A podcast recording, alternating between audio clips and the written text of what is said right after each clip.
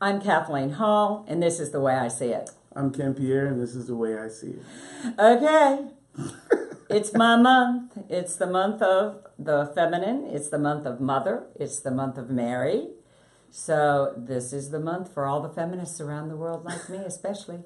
I live this way every day. Every day. But on Mother's Day, we get to hit it with an exclamation point, and in the whole month, we get to circle it. Okay, because it's the month of Mary, who, who embodies all of the feminine divine, Mary, the Virgin Mother.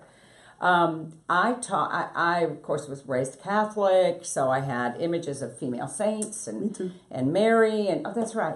We have another one right here. And notice the secure pink T-shirt. um, and and um, you forgot your hat, your little pussy hat. I'm kidding. So what happened was, um, I was raised Catholic, so I had strong images of feminine divine. So did you. I mean, really structurally, we knew Mm-hmm. that it was.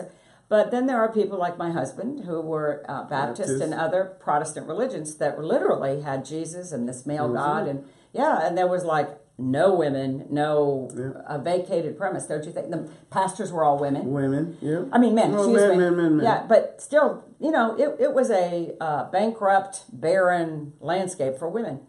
So when I got into Emory and really started researching this and doing all this stuff in spirituality and health and women and uh, Amma is a concept that is huge, and Amma means mother, and especially through antiquity.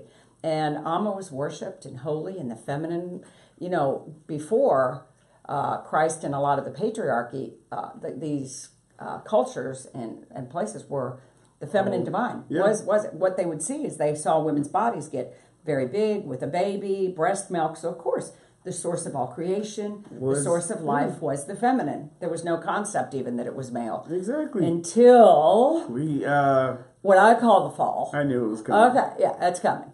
The fall.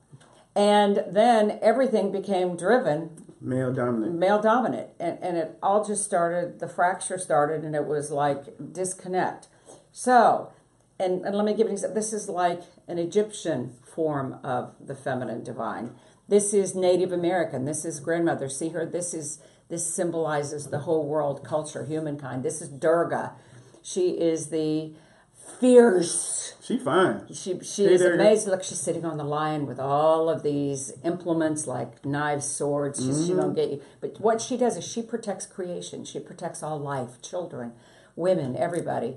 Here we have another another wonderful, and, and these go Greek, Roman. These these are throughout antiquity. This is before Christ, before anything.